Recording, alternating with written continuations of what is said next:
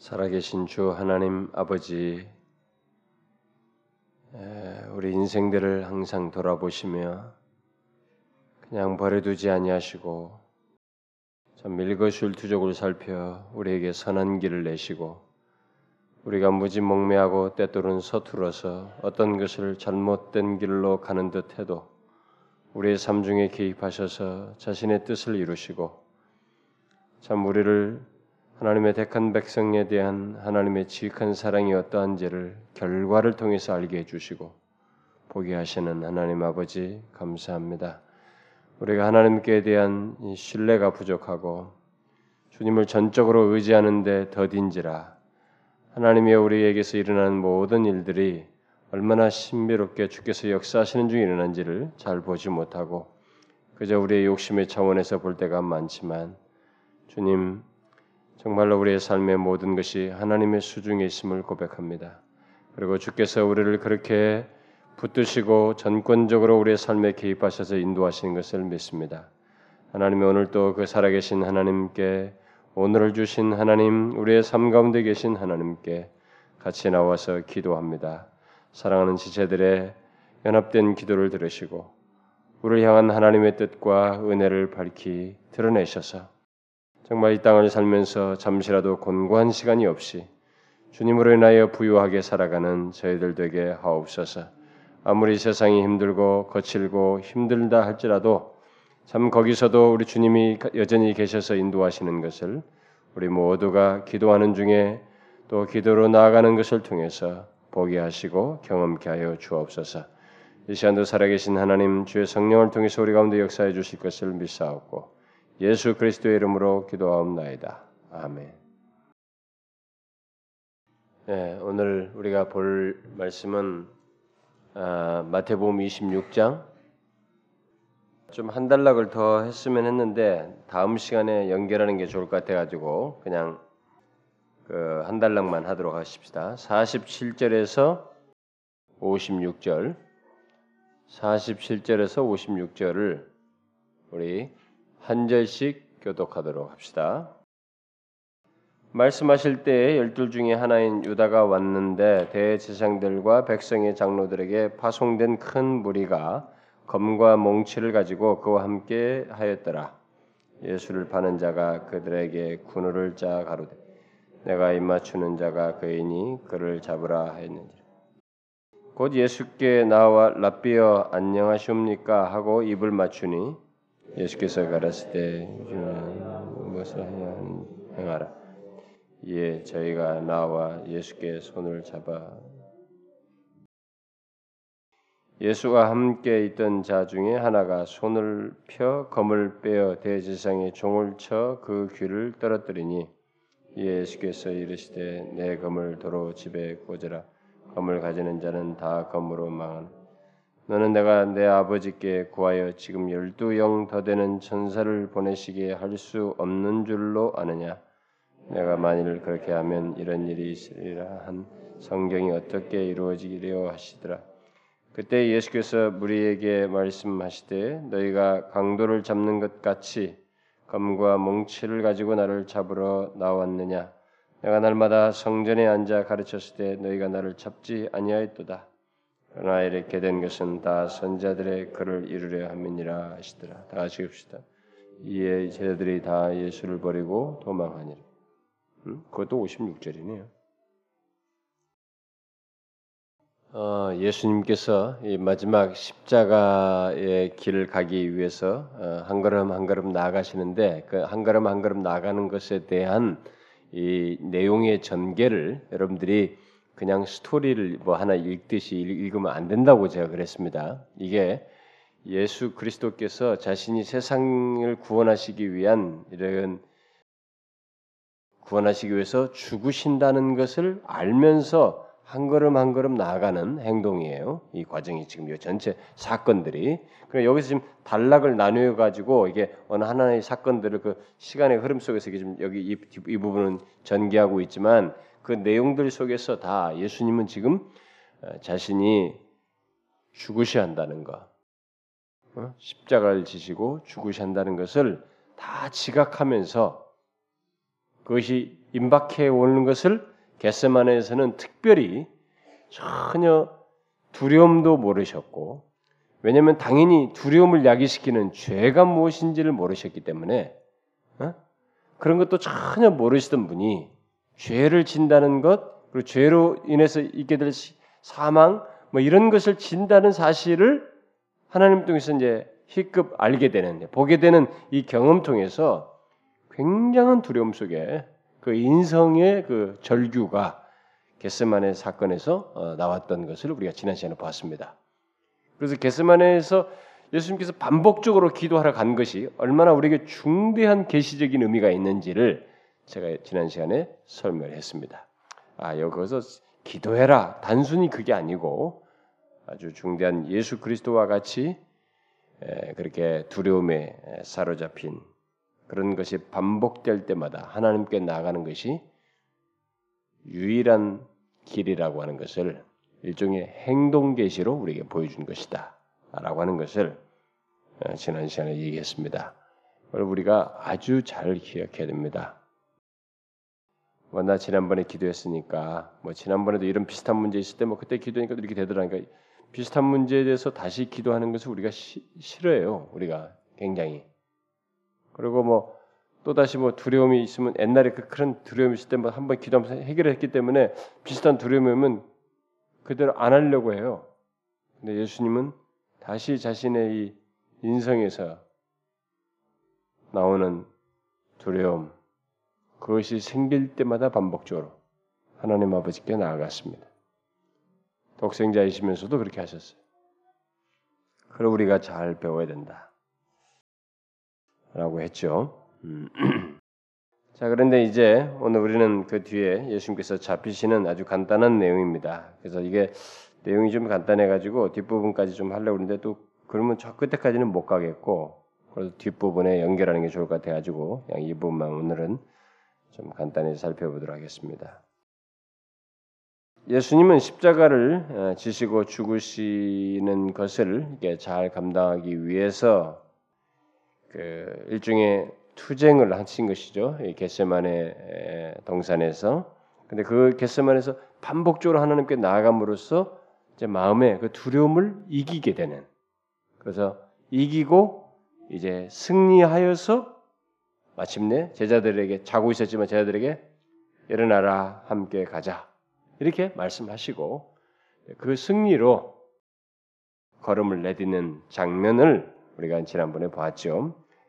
자, 그러면서 일어나자, 일어나라, 함께 가자 이렇게 했을 때 그 말씀을 하실 때 바로 이 검과 몽치를 든 그걸로 무장한 대제장과 백성들의 장로들에 의해서 파송된 이 무리들이 예, 일단의 무리가 어, 예수님에게 왔습니다.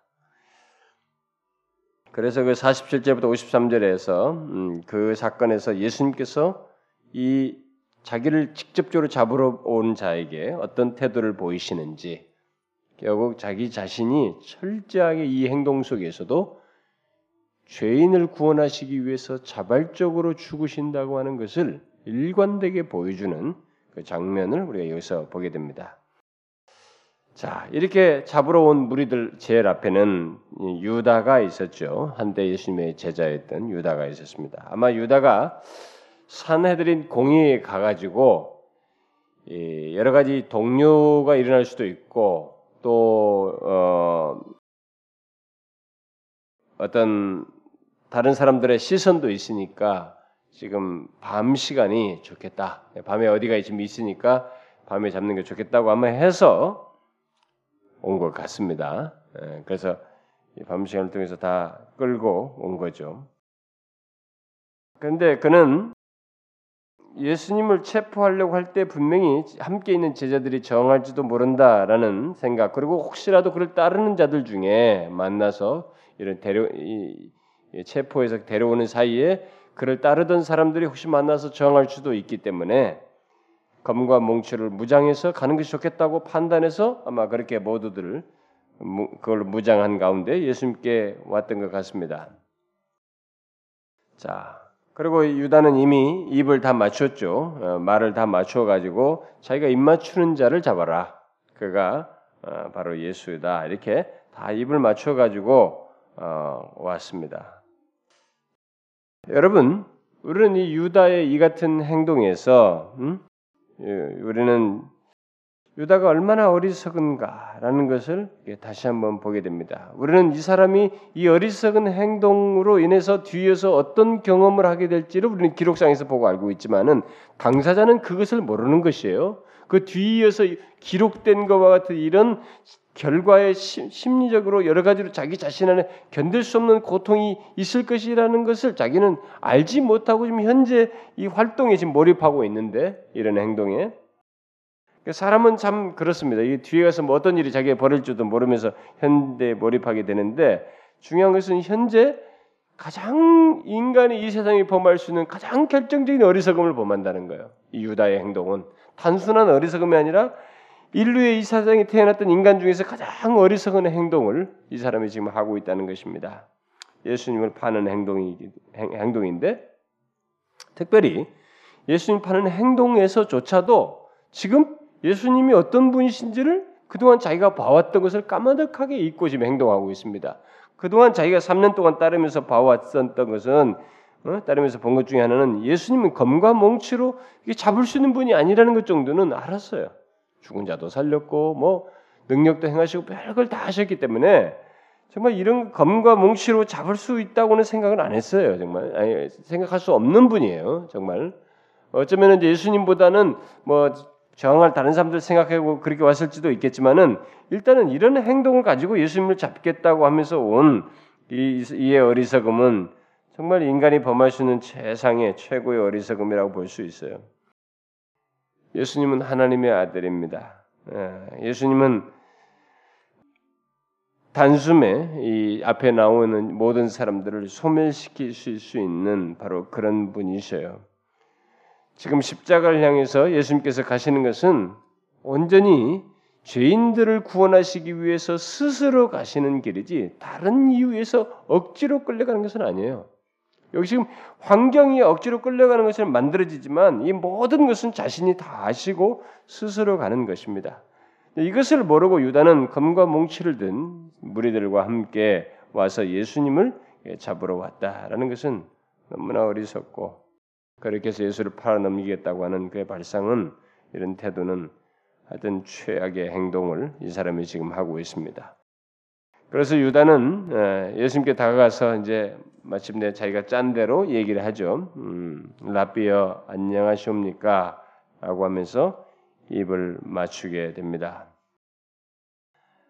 예수님은 참 고맙게도 아니 참 친절하게도 친구여 이렇게 어, 부르면서 어, 그를 대하시는데 어, 유다는 오직 한 가지 생각만 가지고 그 자기의 목적을 이루기 위해서 입을 맞추었어요. 그런데 예수님은 그의 입맞춤의 의미를 잘 알고 있었죠. 알고 있었기 때문에 놀라지 않고 어, 이렇게 말을 한 거죠. 그 뒤에 보니까 음, 친구야 네가 무엇을 하려 왔는지 행하라.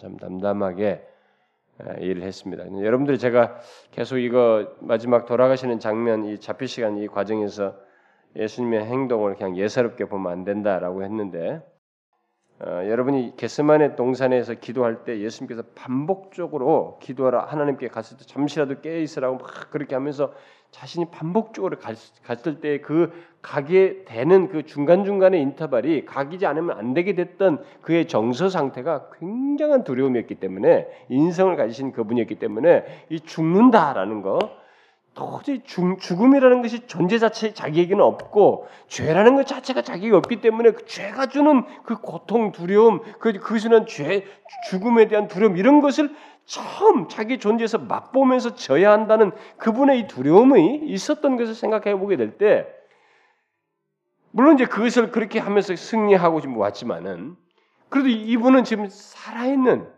우리의 똑같은 성정을 일단은 인성을 가지고 있단 말이에요. 지금 현재 상으로는 그런 인성을 어, 가지고 지금 그런 일 행동을 하고 있기 때문에 이런 것을 아주 담담하다라고 할 때 담담한 행동을 너무 마치 기계처럼 뭐 그는 신이니까 이렇게 생각하면 안 된다는 거예요.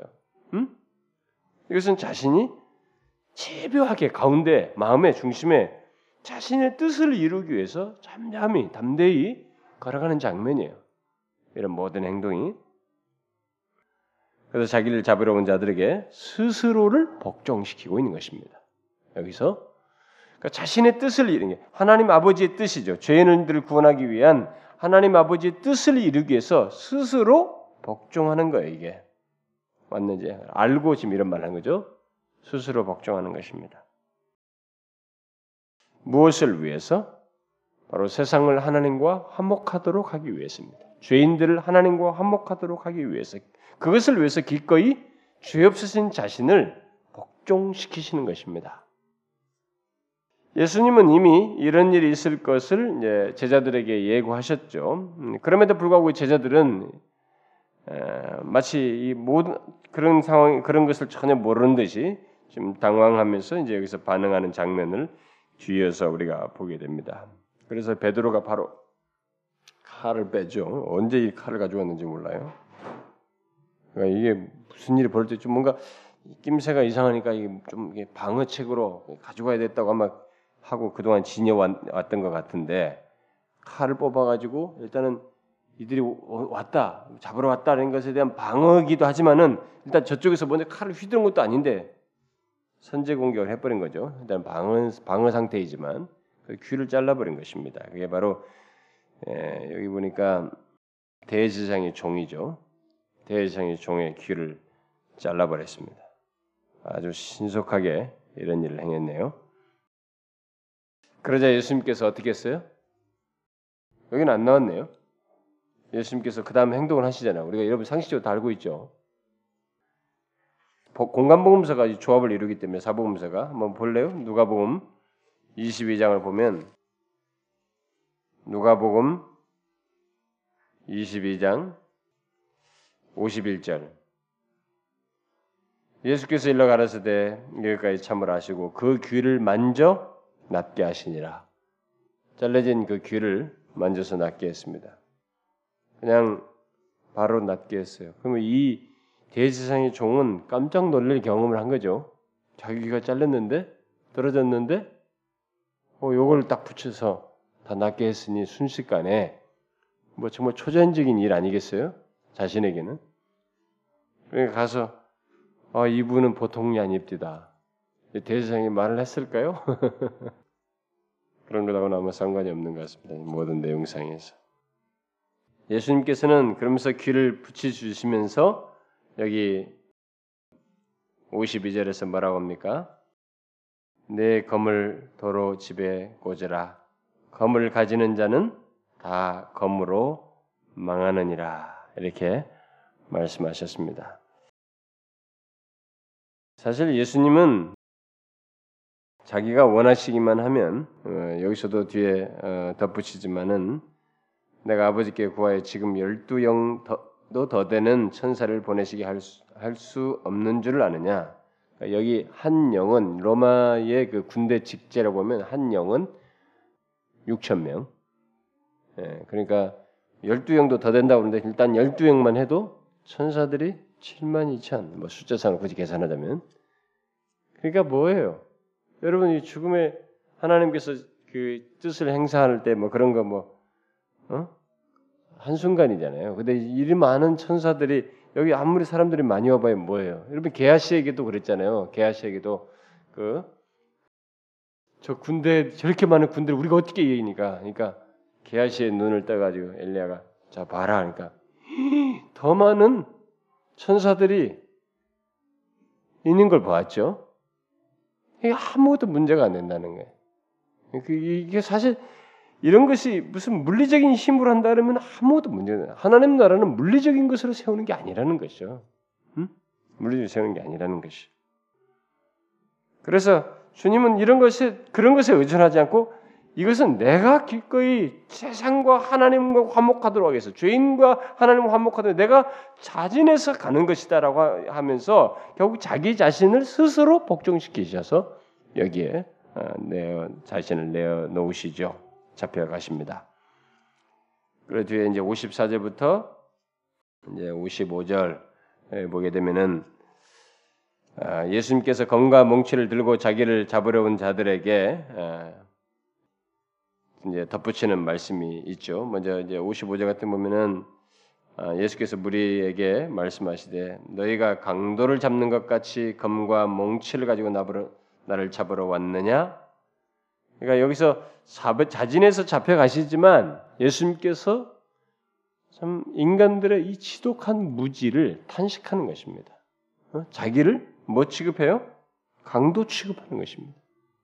누가복음에 보면은 아까 그 누가복음 같은 데는 뭘로 나왔어요?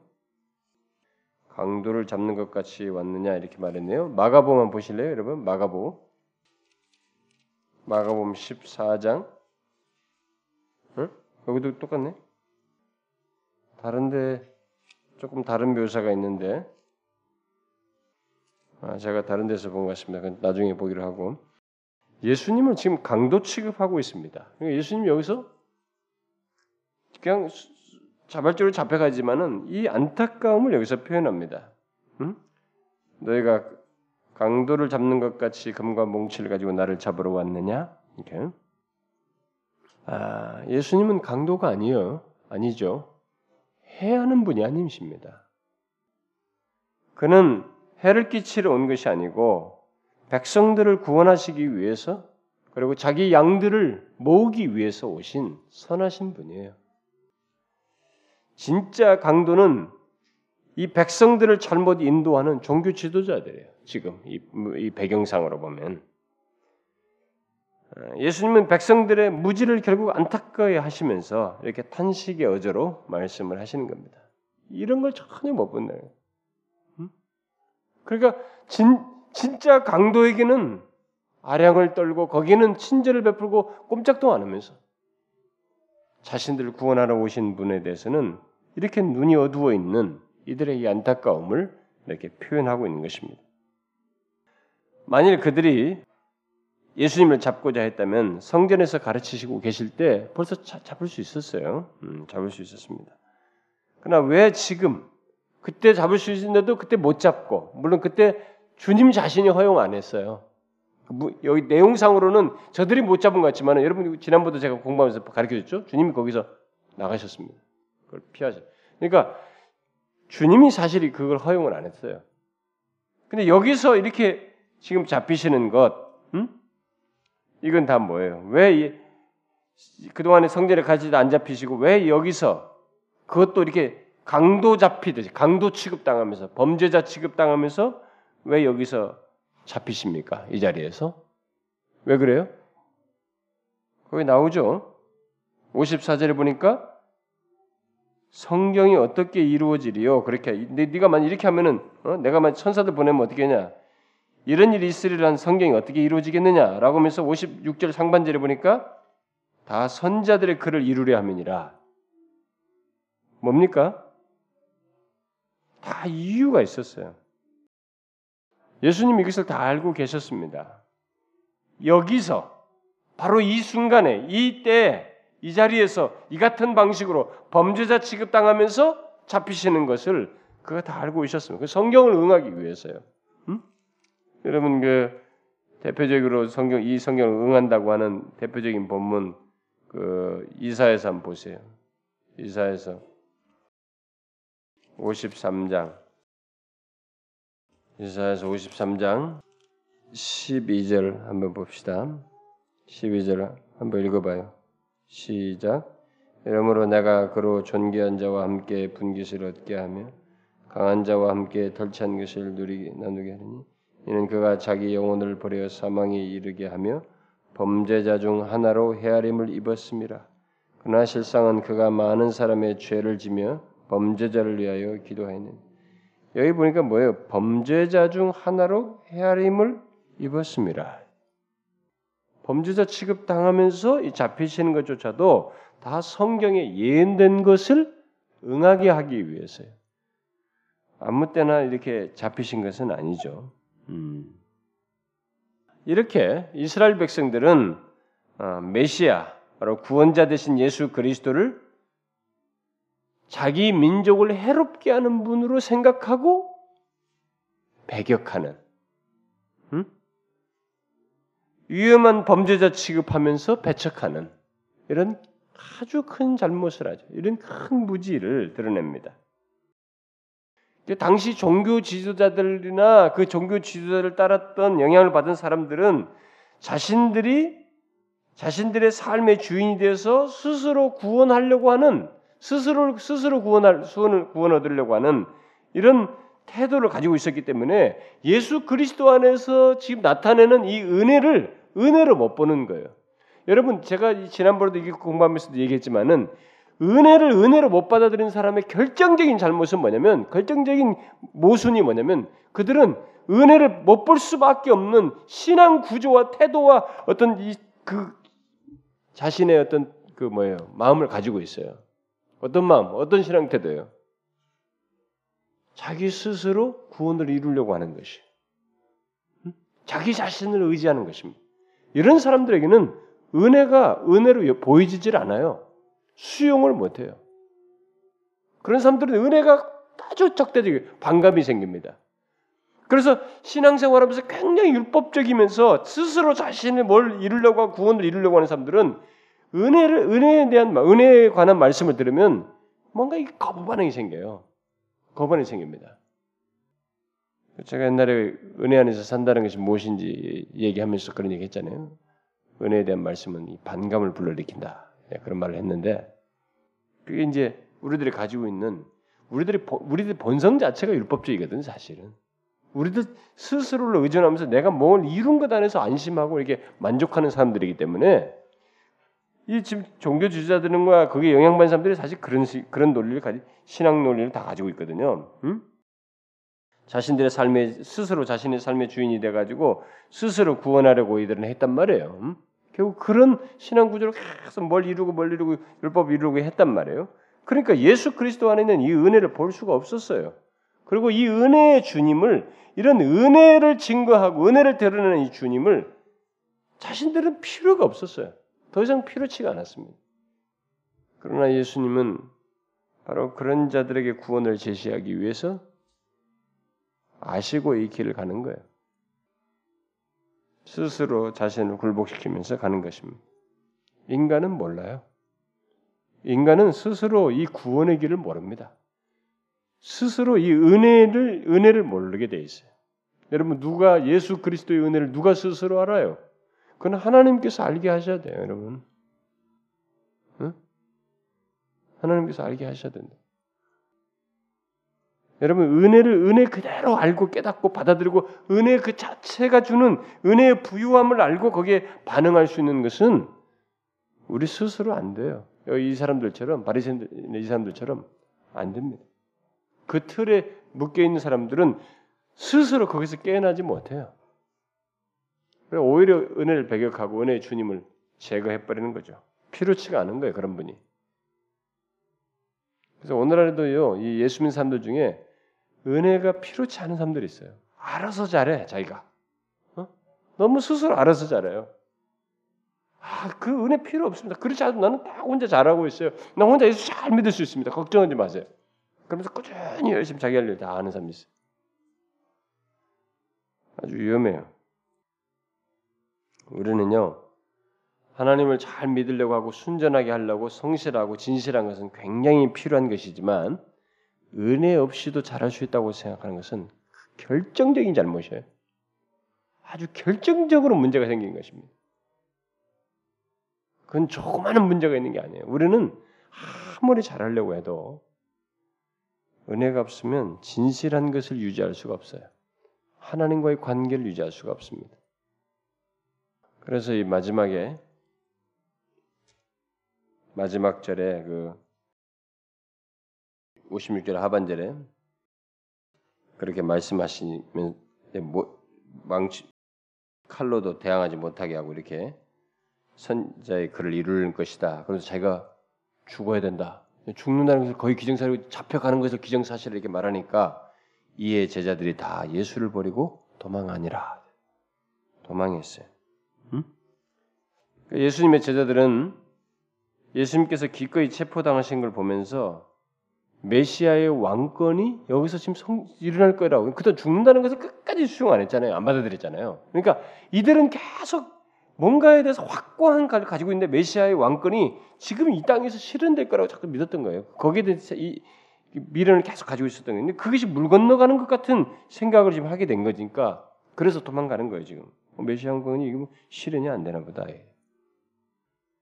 그들은 그리스도께서 영광스러운 왕권에 이르는 왕권에 이르는 그 길이 바로 지금처럼 이렇게 잡혀가서 고난 당하시고 죽음으로써 영광스러운 왕권으로 나아간다는 것을 수용이 안 된 거예요. 이게 안 이게 여러분 우리가 이게 그렇잖아요. 십자가의 길은요. 예수 그리스도의 구속의 길, 이 십자가를 통한 구원의 길을 그리고 그리스도인들이 따라야 하는 이 십자가의 길은 인간이 가지고 있는 이 가치관을 완전히 깨뜨리는 것이기 때문에 인간이 가지고 있는 익숙한 가치관과 이 생활 방식으로는 이게 수용하기가 어려운 내용이에요. 어려워요, 여러분. 십자가를 수용한다. 십자가를 통해서 영광으로 나간다. 이거 수용하는 게 그렇게 어려워요. 이것은 정말 눈을 열어서 우리가 거듭나고 하나님의 것들을 믿음으로 볼 수 있는 믿음이 생겨야만이 이게 겨우 가능한 것이. 불가능해요, 여러분. 그래서 제자들은 자신들이 싸우려고 했는데 칼까지도 했는데 그것조차도 예수님께서 금하셨기 때문에 할 것이 없다라고 생각한 거예요. 뭐 여기서 그러면 이, 이, 자기 선생님 이분이 잡혀가는 마당에 그럼 내가 할 게 뭐냐 할게 없다. 그거 다 도망가요. 그러나 예수님께서 일찍이 말씀하셨잖아요. 자기를 따라서 예수님 자신을 따라서 기꺼이 순복하는 길이 유일한 길이다. 라고 가르쳐 줬어요. 자신을 따르는 것. 그리고 겟세만에서 기도할 때도 계속 깨워서 자기가 이렇게 투쟁하는 것을 그 두려움이 밀려오는 것을 이렇게 하나님께 투쟁하면서 승리한다는 것을 보도록 한 것이거든요. 가까이 데려와요. 근데 그걸 못 본 거예요. 자기들은 이게 이해도 안 되고 피곤도 하고 그냥 자버린 것이. 예수님을 가르쳐 주려고 했던 거예요. 그 나중에 예수님께서 바로 이것을 가르친 거거든요. 할 것이 없는 게 아니고 자신을 따라서 기꺼이 순복하는 것. 비록 이게 지금 너희들이 이해 안 돼도 자기를 따라서 순복하는 것이 유일한 길이다. 영광은 그렇게 나가는 것이다. 라는 것을 결국 말씀하시고 하셨음에도 불구하고 이들은 할 게 없다라고 한 거예요. 이것을 나중에 예수님 부활하신 예수님을 만나고 난 다음에 이런 사실을 누구보다도 이 베드로가 잘 다른 사람도 똑같이 느끼겠지만 베드로가 철저하게 느꼈어요.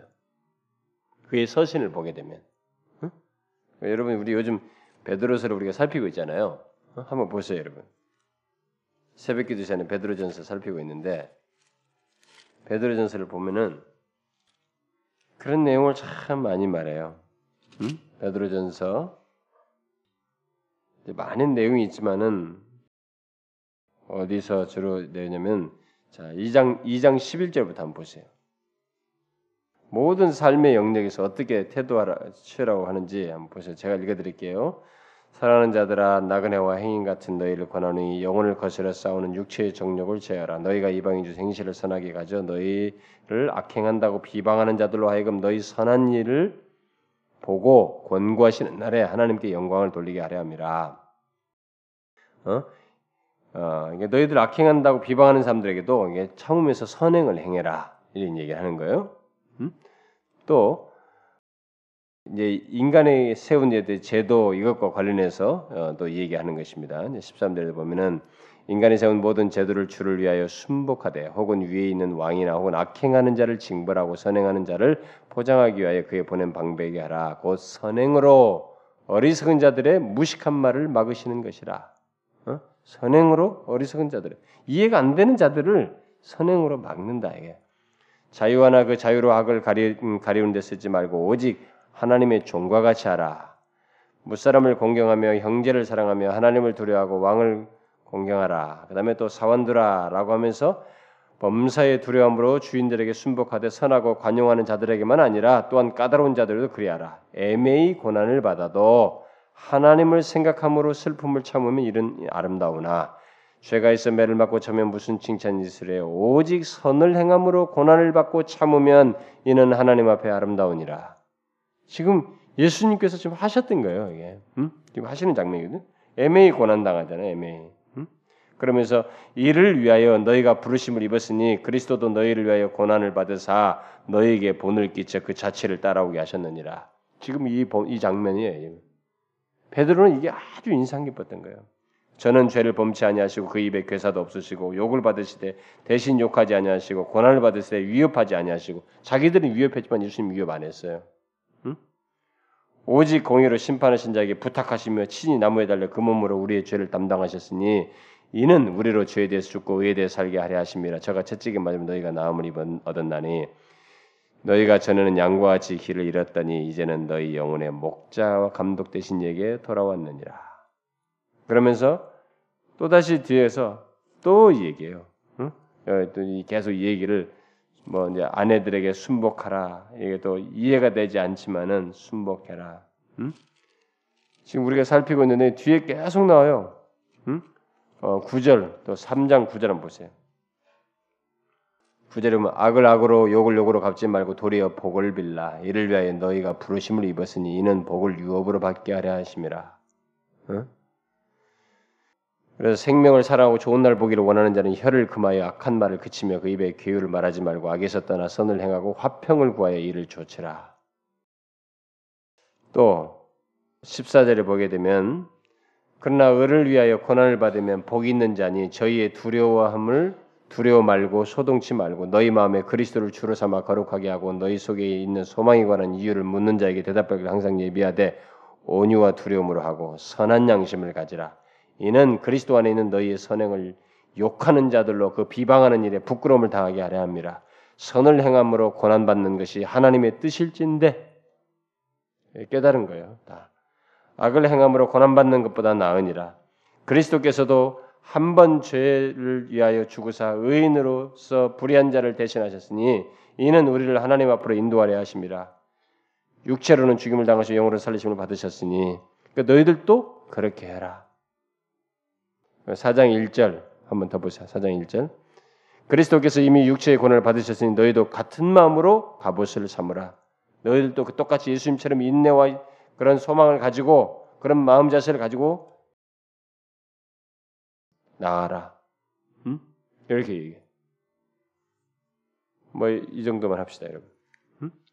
지금 이 베드로는 그것이 지금 인상 깊었던 거예요. 여기서. 예수님은 자기와 같이 순복할 것을 말씀하셔서 그 십자가의 길을 가는 것, 그를 통해서 영광으로 간다. 근데 결국 제자들은 도망감으로써 자신을 그리스도께서 복종하지 않았습니다. 응? 복종하지 않죠. 그들은 예수님께서 겟세만에서 한 것처럼 기도로서 투쟁하면서 나갔으면 된대. 예, 그 그러지 않았기 때문에 예, 시험을 이기지 못한 것입니다. 예수님은 두려움이 있을 때마다 아버지께 나가면서 투쟁하면서 결국 승리했잖아요. 이들은 그렇게 하지 않았기 때문에 이 닥치었을 때 시험에 닥쳤을 때 그걸 이겨내지 못했어요. 예수님께서 그걸 하라고 보라고 했는데 자꾸 너희도 나처럼 깨어서 그렇게 시험에 닥치지 않도록 깨어 있으라고 했는데 그렇게 하지 않았기 때문에 닥친 시험을 이겨낼 수가 없었습니다. 자, 우리는 닥치는 시험에 넘어지지 않게 해서 바로 그것을 배워야 되는 거예요. 응? 지난주 예수님께서 하셨던 것처럼 기도로서 모든 것을 준비하는 것이 있어야 된다는 거죠. 예수님은 그것을 우리에게 자신의 행실로 계시해 주셨던 것입니다. 시험에 넘어지지 않기 위해서 두려움과 염려와 이런 닥치는 모든 시험들 어떤 식의 시험이든 그런 것에 넘어지지 않기 위해서 그런 것이 있을 때마다 그런 것에 대한 염려와 두려움이 일릴 때마다 하나님께 나가서 기도함으로써 어? 시험에 들지 않도록 준비했으면 좋은데 그렇게 하지 않았기 때문에 막상 닥치니까 넘어갔습니다. 그런데 여기서 우리가 이 내용과 함께 어, 더한 가지 좀 덧붙일 게 있습니다. 도망갔다, 다 도망갔다고 했는데 여기 덧붙일 게 하나 있어요. 뭐냐면은 이 병행구에 여기서는 이제 도망갔다 이렇게 제대로 도망갔다 끝났는데 이 마가복음을 보면 뭐 한 내용이 좀 첨가됐어요. 마가복음 14장을 잠깐 보시면 마가복음 14장 51절 52절이 첨가돼 있어요. 가장 이 사복음서 중에 가장 먼저 기록된 것이 마가복음으로 우리가 일반적으로 말하거든요. 마가 51절 52절 한번 읽어봐요. 시작. 한 청년이 벗은 몸에 배에 혼이불을 두르고 예수를 따라오다가 무리에게 잡힘에 배에 혼이불을 버리고 벗은 몸으로 도망하니라. 이 상황에서 다 도망가는데 이 지금 제자들이 앞에 제자들이 다 보고 도망갔는데 또 한 청년이 벗은 몸으로 도망 발가다 벗고 도망갔다는 거예요. 이것도 뭐냐 이게? 이 청년은 일반적으로 많은 사람들이 마가라고 말하고 있습니다.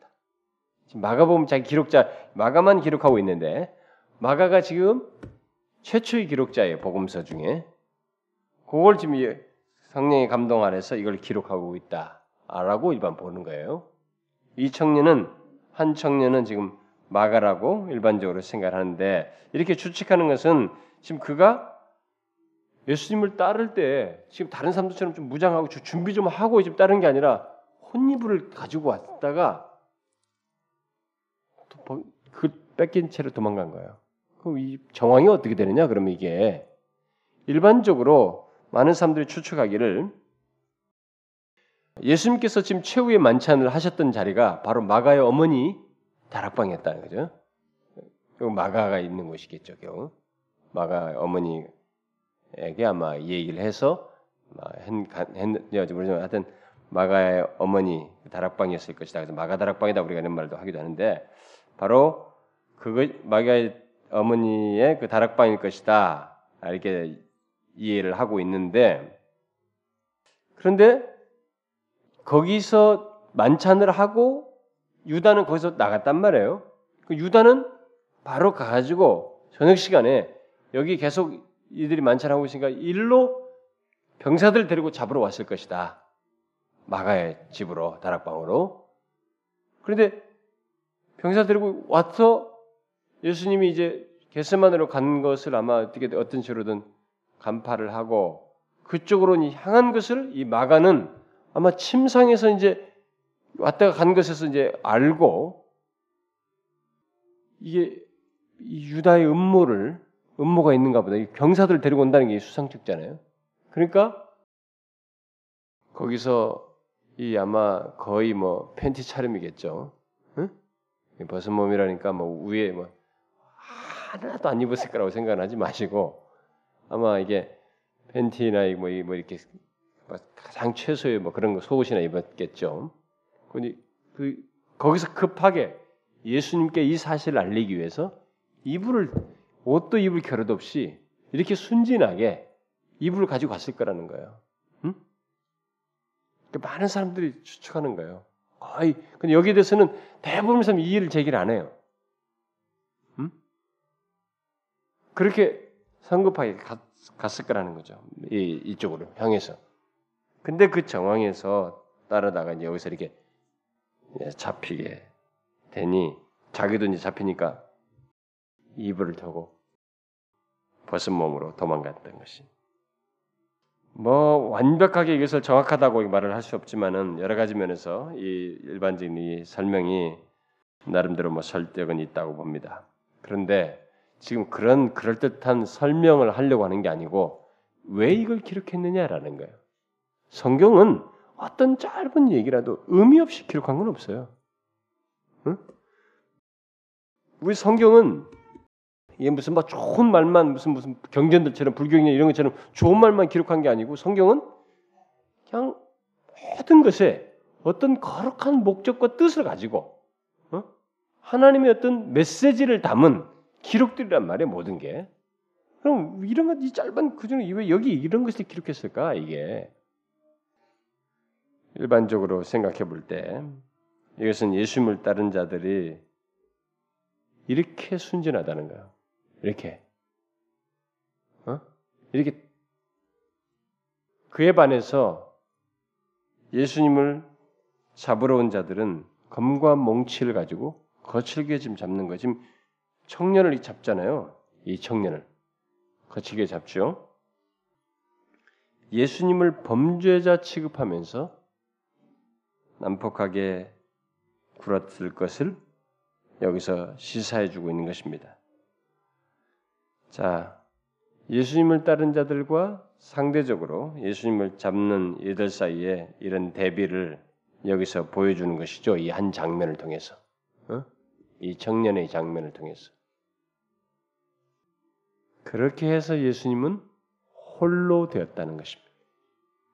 진짜로. 진짜로 혼자가 되셔서 고난을 받으시고 외로이 이 마지막 최후의 여정 홀로 그 길을 가십니다. 다 버리두고 다 떠나고 거친 자들에게 도살장이 끌려가는 양과 같이 끌려가는 것입니다. 우리는 오늘 이 내용에서 한 두 가지를 결론적으로 이렇게 정리하면서 좀 맺고 싶은데 하나는 예수님께서 철저하게 죄의 짐을 져야 했던 구약에서 그 희생양 아사셀과 같이 어? 그 희생양과 같이 철저하게 행하셨다는 거예요. 이사에서 53장에서 말한 것처럼 도살장에 끌려가는 어린 양처럼 그렇게 잡혀갔다는 것입니다. 홀로 잠잠히 철저하게 성경을 성취하면서 정말로 이 길을 아무도 갈 수 없는 그 길을 혼자 가셨다는 거예요. 제자들은 다 도망갔어요. 따라올 수 없는 길이에요. 그 길은 사실 어떤 면에서 죄인을 구원하기 위해서 홀로 외로이 이 길을 도살장에 끌려가는 어린 양처럼 가셨다는 사실입니다. 오직 우리의 죄를 대속하기 위해서 죄인인 우리를 하나님과 화목하게 하기 위해서 이렇게 홀로 십자가의 여정을 가셨습니다. 그리고 또 한 가지 여기서 생각할 수 있는 것은 음, 여기 제자들을 통해서 우리들이 하나님을 예수 그리스도를 믿는 자들이 뭐 제자들 망라에서 마찬가지예요. 시련을 당할 때까지 음? 우리들이 시련을 당할 때까지 우리 그리스도인들은 자신들의 마음이 얼마나 약한지를 잘 모른다는 것입니다. 거의 모른다는 거예요. 이 사람들이 앞에서 그랬잖아요. 제자들이 모두가 다 그랬지 않습니까? 음? 베드로가 말하되 내가 주와 함께 죽을지언정 주를 부인하지 않겠나이다 하고 모든 제자도 이와 같이 말하니라. 이들은 바로 얼마 전에 몇 시간 전에 이렇게 말했어요. 우리는 절대 죽을지언정 주를 부인하지 않겠습니다. 자신들의 의존에서 그렇게 말을 했을 뿐만 아니라 우리 인간이 얼마나 우리의 마음이 얼마나 약한지 이것을 막상 시련을 당할 때까지 정확히 잘 모른다는 거예요. 우리들이 아무리 강심장이고 믿음이 견고한 사람도 일단은 시련을 당하면 설사 뭐 배신까지 안 하더라도 우리가 마음이 얼마나 약해지는지를 일단 경험해요. 여기 다 예수를 버리고 도망했다는 말은 오늘 오늘 단락의 내용이 바로 그것을 끝난다는 것은 참 의미가 있습니다. 몇 시간 전만 해도 이렇게 다 아무도 절대 못 버리 안 버리겠다더만 다 버리고 떠났다. 심지어 혼이불까지 벗겨주고 따르던 청년도 도망갔다. 얼마나 많은 신한 고백자들이 이와 똑같은 경험을 하는지 모릅니다. 음? 여러분 그렇지 않나요? 우리들이 참 예배 예배에서 하나님 말씀으로 그렇게 은혜를 받고 또 뭐 이게 참 주의 성찬을 대하면서 하나님의 그 예수 그리스도의 구속의 은혜 그 은혜에 감격도 하고 말씀으로 감격하고 또 이런저런 우리가 크리스천 사이 그리스도인 사이에서 참 은혜로운 교제와 위로를 시큰 얻고도 그런 그렇게 막 서로가 영적으로 충만할 때 경고 우리가 그 다음에 이런 것으로도 넘어지지 않기 위해서 얼마든지 넘어질 수 있는 위험이 있다는 경고를 할 때 사람들이 그런 은혜가 넘칠 때 하는 경고를 굉장히 가볍게 여겨요. 원래 성경은 충만할 때 경고하는 것이에요. 음? 그렇게 충만할 때. 그때 경고가 같이 있는 것이에요, 사실. 그 다음에 있다는 거예요. 주는 그리스도 살아계신 하나님의 아들이면, 야, 네가 너에게 알게 하는 이가 하나님이시다. 이렇게 칭찬을 듣고 정말 사도 베드로에 있어서 최고의 모습이에요, 그 장면이. 그런데 이 베드로가 거기서 어떻게 돼요? 바로 떨어지지 않습니까? 원래 경고는 충만할 수도 있는 거예요, 여러분. 근데 사람들은 말씀을 통해서는 어떤 식으로 은혜가 충만했을 때 타락에 대한 경고를 우습게 알아요. 내가 무슨 이렇게 충만한데 내가 무슨 타락하냐? 너무 우리를 무시하는 거 아니냐고 말해. 사람들이 자꾸 그래요. 여러분도 그렇지 않습니까? 교회 다니는 사람들이 얼마나 타락에 대한 경고를 듣기 싫어합니까? 어? 기분 나쁘죠? 막 은혜가 충만한데 거기서 조심해야 된다는 거 이런 거. 제가 옛날에 초, 초창기 얘기입니다. 제가 막 거기 다니던 사람들이 아마 제가 대학생 때 그 개척을 하셨던 걸로 기억하는데 그 사랑의 교회가 근데 그때 개척할 때 거기 다니던 뭐 그 지금은 뭐그뭐 뭐 아주 중견급 목사님 됐습니다만 거기 교육전사처럼 학생처럼 다니던 사람이 저거 로, 기숙사 룸메이트였어요. 같은 방에 네 명이 있었기 때문에 나보다 2년인가 선배였습니다. 네, 그 양반이 이제 거기서 그런 얘기 많이 해주죠. 자기네가 처음 개척할 때 막 어떻게 하고 제자 훈련하면서 뭐 어떻게 하고 막 그런 얘기하는데 제자 훈련하고 이렇게 할 때 방에서 이렇게 하잖아요. 그럼 사람들이 막 너무 그때만 해도 지금처럼 이렇게 또 완악하지 않거든. 몇십, 20년 벌써 벌써 몇십 년, 몇십몇 년, 30년 됐잖아요. 하여튼 그러니까 은혜가 넘치니까 가까운 데서 막 친근감 있게 제자 훈련 받으면서 서로가 막 삶을 쉬어야 하고 막 같이 기도하고 막 울고 막 은혜가 넘쳤을 거 아니에요? 그때요. 옥무사님이 그랬다는 거예요. 하여튼 사실인지 몰라요. 하여튼 난 그때 들은 얘기예요. 나도 상당히 오랜 세월 전에 들은 얘기를 해주는 겁니다. 여러분들이 이 여기서 끝나고 나면 차도 마시고 뭐 하려고 할 텐데 가능한 한 입을 많이 열지 말라고 조심하라고 은혜가 은혜를 받고 입을 열므로써 집에 돌아가서도 그렇고 입을 한동안 쉽게 입을 열지 이게 방지하게 쓰지 말라고 당신에게 있는 이 은혜의 경험들이 쉬 사라진다. 우리는 어떤 면에서 그런 것에 너무 의존하는 것도 좀 경계할 내용도 될 수 있겠지만 그 면도 사실이거든요. 하, 은혜 충만하고 문 밖에 나가자마자 어이 오늘 뭐지 해 어디 방자하기 이럴 데 없어요. 어? 야 오늘 뭐 끝나면 뭐 없냐? 그래가지고 막 시큰 은혜 받고 나가면서 설교 듣고 은혜 받은 내용을 농담으로 탁 던져버려요. 그러면서 바로 예배 속에 있었던 은혜가 자신에게서 더 이상 유지되지 않도록 하는 이 어리석음을 우리들이 범하는 거예요. 많은 사람들이. 원래 경고라는 것은 은혜가 충만할 때 하는 것이에요, 여러분. 음? 그래서 아무리 은혜가 넘치는 이런 경험을 하고 막 정말 은혜로운 시간을 가지고 내 영혼이 막 충만해졌어도 그 뒤에 우리는 이 타락의 경고를 들어야 됩니다. 예수 믿는 사람들 오래 예수 믿고 신앙의 경험 속에서 이런 체험이 있는 사람들이 다 이것을 가볍, 게 여겨요. 그런 걸 아주 우습게 알아요. 그러면서 자신들이 넘어져요. 응? 그러면서 넘어진다. 그게 왜 넘어지, 넘어지냐면 자기는 괜찮다고 자꾸 생각, 자기 자신, 우리 지난주에 배운 것처럼 하나님의 신실하심에 의존해야 되는데 자기 자신의 신실함에 자꾸 의존하려고 그래요. 그러니까 넘어지는 거지. 그, 그걸 경고하는 것이거든요. 은혜가 충만할 때 바로 여기서 타락의 경고를 반드시 덧붙이는 것이 정상적인 거예요. 그게 정말 성경을 아는 것이에요. 그리고 사람들은 은혜가 충만할 때 타락에 대한 경고를 들을 때 이것을 기쁨으로 들어야 돼요. 오히려 야 이거야말로 진짜 나를 더 견고케 하는구나. 그걸 들어야지. 아이 은혜가 충만해져서 왜 또 갑자기 잠을 깨었나? 그걸 찬물 끼얹는 거 아니에요, 여러분. 견고하게 세워주는 것입니다.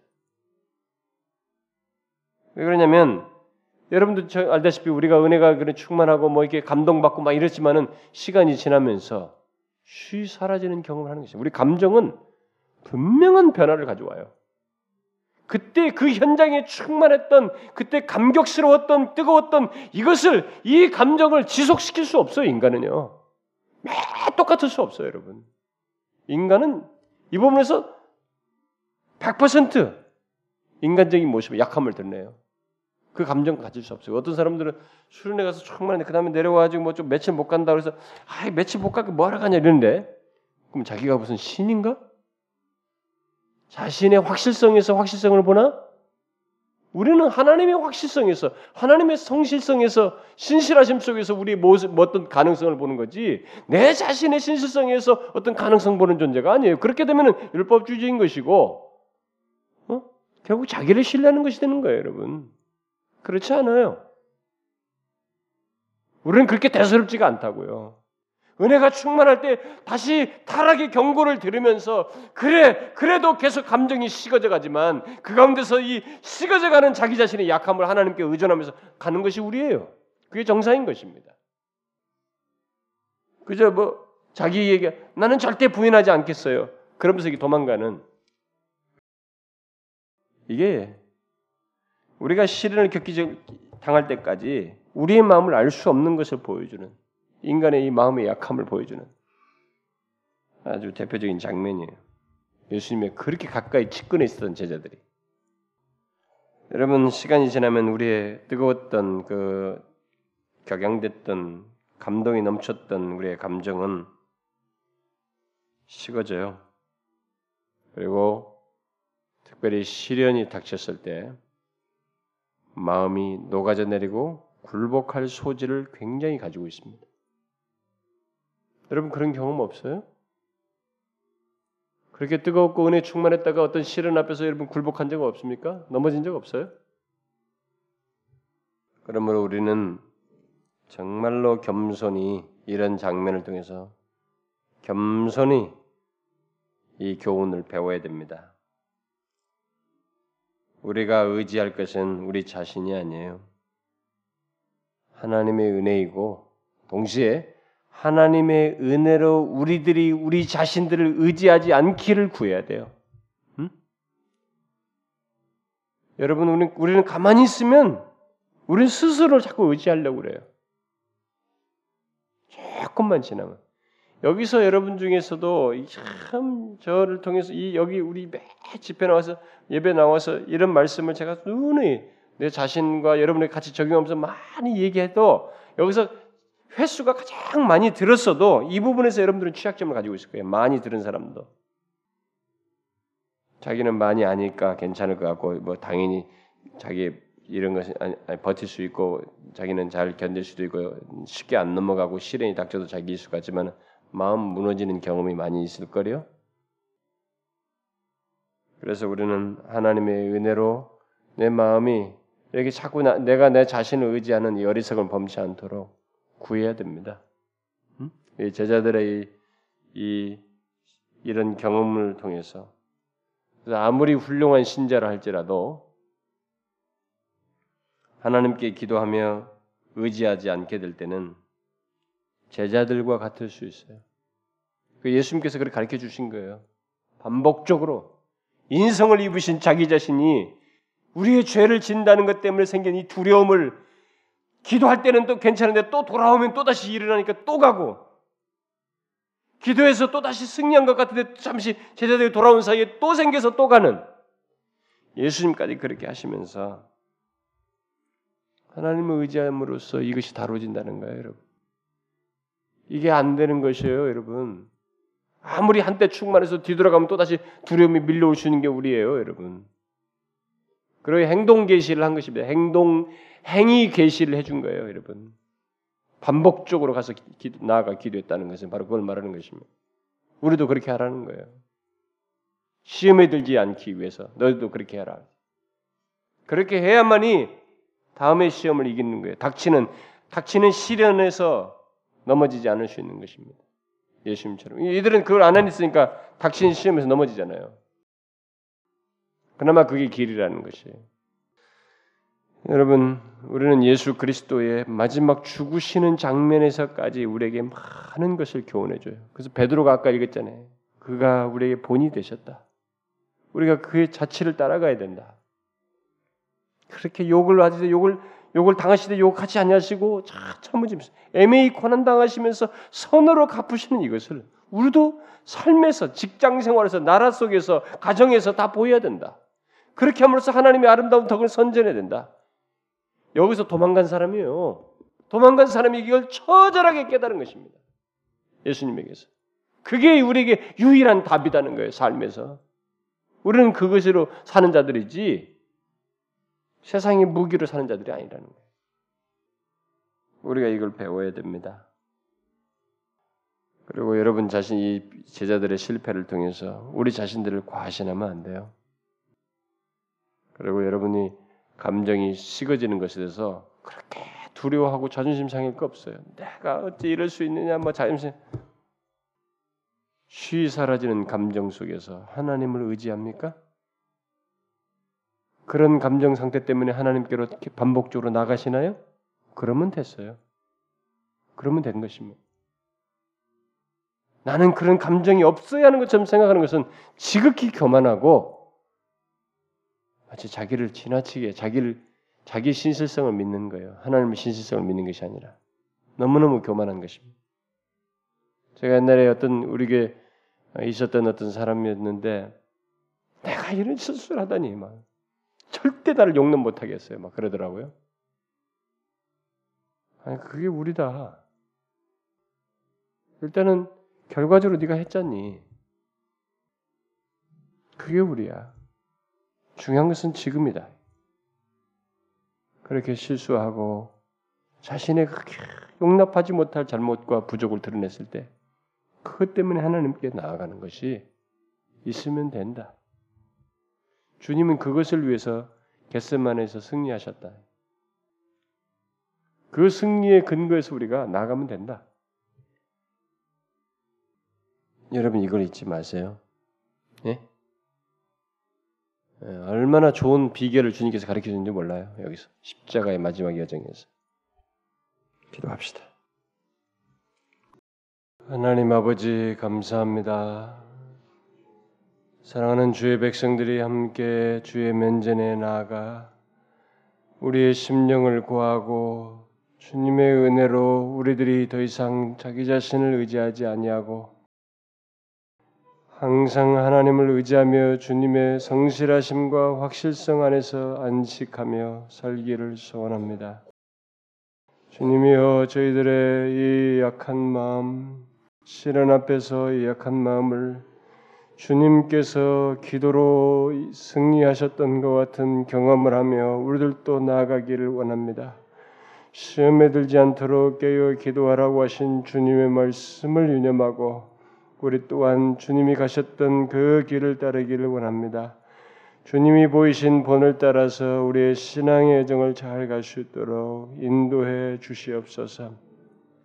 이 시간에 우리가 함께 조국 교회와 이 나라의 민족 몸된 교회 예배와 어린아이들의 외심과 우리들의 이 복음 전도에서 영혼들이 구원을 얻는 구원의 역사가 있기를 갈망하며 구하고 성유사님들 하나님이여 또 이 모든 직분자들과 다양한 것들을 함께 아뢰었는데 주님이여 이런 것들이 우리 가운데서 좀 더 크게 하나님의 일하심을 보며 주께서 역사하신 걸 보기까지 우리가 쉼 없이 나아가며 구하기를 원합니다.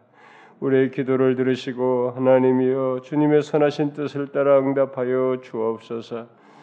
여기 모인 각 사람을 주님 돌아보시옵소서. 저들의 기도가 있습니다. 개별적으로 가정과 저들의 진로와 하나님의 환경으로 인해서 하나님 자신들의 개인적인 기도 제목과 필요를 가지고 하려는 것들이 있습니다.